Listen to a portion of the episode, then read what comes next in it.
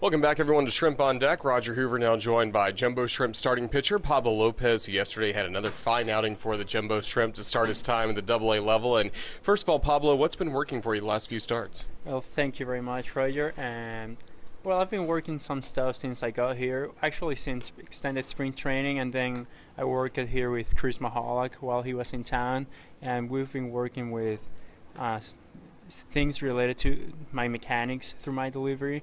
And the most recent one which is working from the third base side of the rubber uh, i actually i've been working from the base side majority of my career.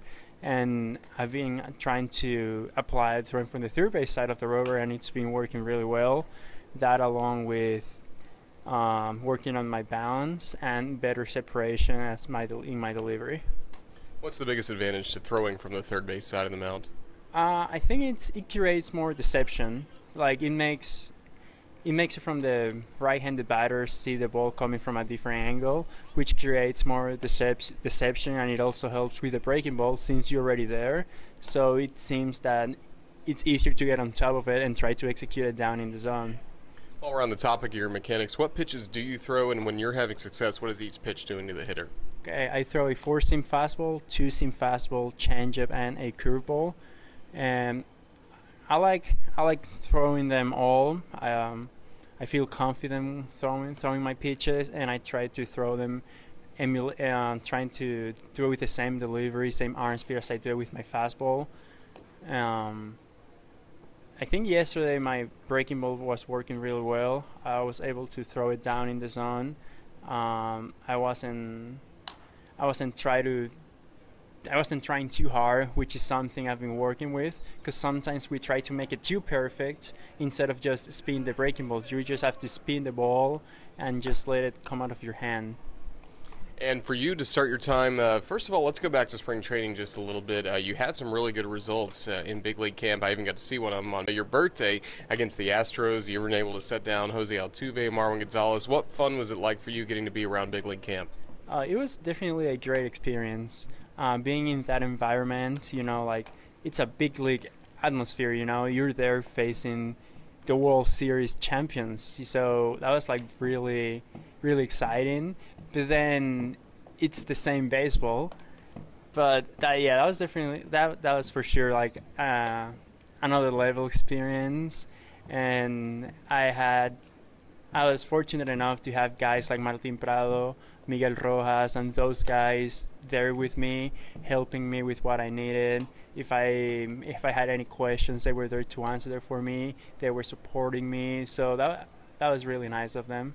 It's great to have guys like that from Venezuela in that clubhouse you get to connect to. You share the same homeland, and now here you are in America playing baseball. Yeah, absolutely. When you have countrymen like those in the same clubhouse, you automatically feel more comfortable from the get go. And then as you move on, you realize that you may have more things in common than you think, or than just being from the same country. And they understand, they know what we've go, we go through because they've they have experienced experienced it themselves. So it's just like they know if we need anything, they know what we may need, so they're there to help us. Did you like the energy in big league spring training? Uh, you, of course, came over to the Marlins organization midway through last year in the trade for the Mariners, but over the winter, there were a lot of new guys who came to this organization, and it seemed like everyone was excited for the fresh start.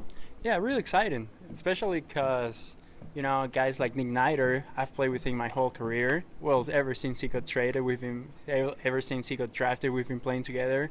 So I was really I was really excited to see that they made another trade with Seattle, which brought more former players to the same organization.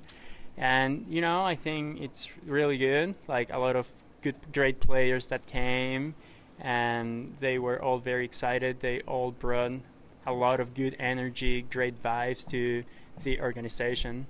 Tell me a little more about Nick Neidert from where you first saw him when he was starting to work his way up in the minors to where he is now. Is he more polished now than when you first saw him? Yeah, yeah. I mean, I met him when he was just um, an 18 year old guy coming from high school. I was 19 too. So we really connected from from like really early since he got drafted, and we've been we're really good friends ever since. And just watch him grow as a pitcher, but also as a person, uh, how he's matured, how he competes. That's what I really like about him. He goes out there when he gets in between the lines. He leaves everything on the mound. He competes with every, everything he's got that day, and he trusts his stuff. He trusts the teammates. So it's really fun to watch. Going back to spring training, like I mentioned, you had that good experience in big league camp, but then you were injured in a backfields game uh, midway through spring training. What happened with the injury? Well, um, that was my yeah. I was pitching. It was this top of the second inning, and I got hit by a, a comebacker line drive on my right elbow. Um, luckily, no fracture or anything. It was just like a contusion. So I, but I still needed like a couple weeks to get back on track and get back to building myself up. Uh, it was just a matter of like, okay, now when I when I was feeling good, it was just like throw bullpens, then throw sim games, one inning, two innings, three innings, and then I had the opportunity to come here and join the team. Yeah, you joined the team first of all in Tennessee, four scoreless innings. You had seven strikeouts, didn't allow a hit, and for you, your first several starts, first four, you know, 19 innings, not allowing a run. Had you been thinking about the scoreless streak? I'm sure you knew a lot of people were talking about it. Yeah, I mean, I would be lying to you if I if, if I tell you I didn't know it was happening. Of course, I knew it was happening, but um, at the end of the day, that's that's not that's not my job. My job is to go out there, leave everything on the mound because I know my team, my teammates. They're just they're leaving everything on the on the field as well. They're competing, they're working hard every single day, and it's just about we all have a job, and that's just trying our best to give the team our, the opportunity to win. So, I I, um, I thought about it, but then I just control what I can control. Uh, I control my preparation, routines and um, I trust my teammates. And for you as well, just looking at the numbers, uh, even last year uh, on your time in the mound, 145 innings, you only walked 20 batters. And so far to start this season, turned in 26 innings of work, uh, 27 strikeouts, only four walks so far for you. Seems like limiting walks is a big focus for you and just staying in the strike zone. Is that right?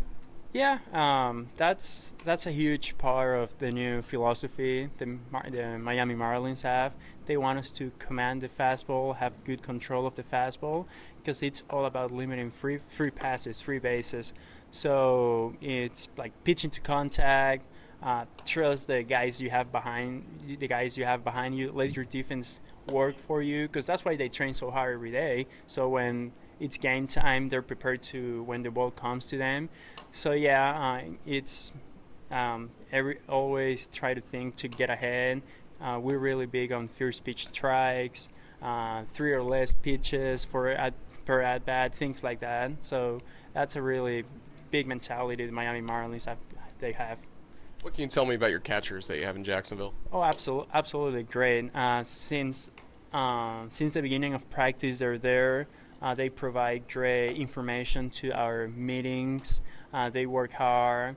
They're always there when we need a catcher for bullpens, flat grounds, touch and fields. Um, they work hard and they do it in such a selfless way. Like they're always there for you to help you. You can ask them, "Hey, what what you see on these guys? What did you see on me that wasn't working? That was working?" And they will have an answer for you right away because they're uh, they're really good. And then when it's game time, when you see them behind the behind the dish, behind the plate, you trust them because you know they work so hard. You you see it with your own eyes. They prepare themselves in a, in such a great way, and then when it's game time, they call the right pitches. Uh, they make you feel comfortable. They make you feel like, hey, I got you, you and me, it's you and me. Let's go, let's get after it. So I really like the energy our catchers bring into the clubhouse. Now you're with a National League style team playing at the Double A level, so you get to bat. And we didn't realize you were a left-handed batter. Uh, how long had it been since you had gotten to go up to a plate in a game like that? Uh, forever because since I was with Seattle American League team, um, no batting, no bunting, no anything. But it's definitely fun. You know, like when you play baseball as a kid, one of the, if not the most fun part, is just get to hit. So it was like really fun. Uh, but I did forget how fast the ball gets to you. so that was really fun. Uh, and it's just like just have fun, just go go out there and enjoy it, have fun, and yeah. well, you're off to a great start with the jumbo shrimp, but what do you want to take from the start you've had to this season into your next few outings and as we keep going along the season? Uh, it's just to, I really like the energy we all have. Like, regardless of the results, I see that all the guys, we're the same. Um, we stay focused through the whole nine innings.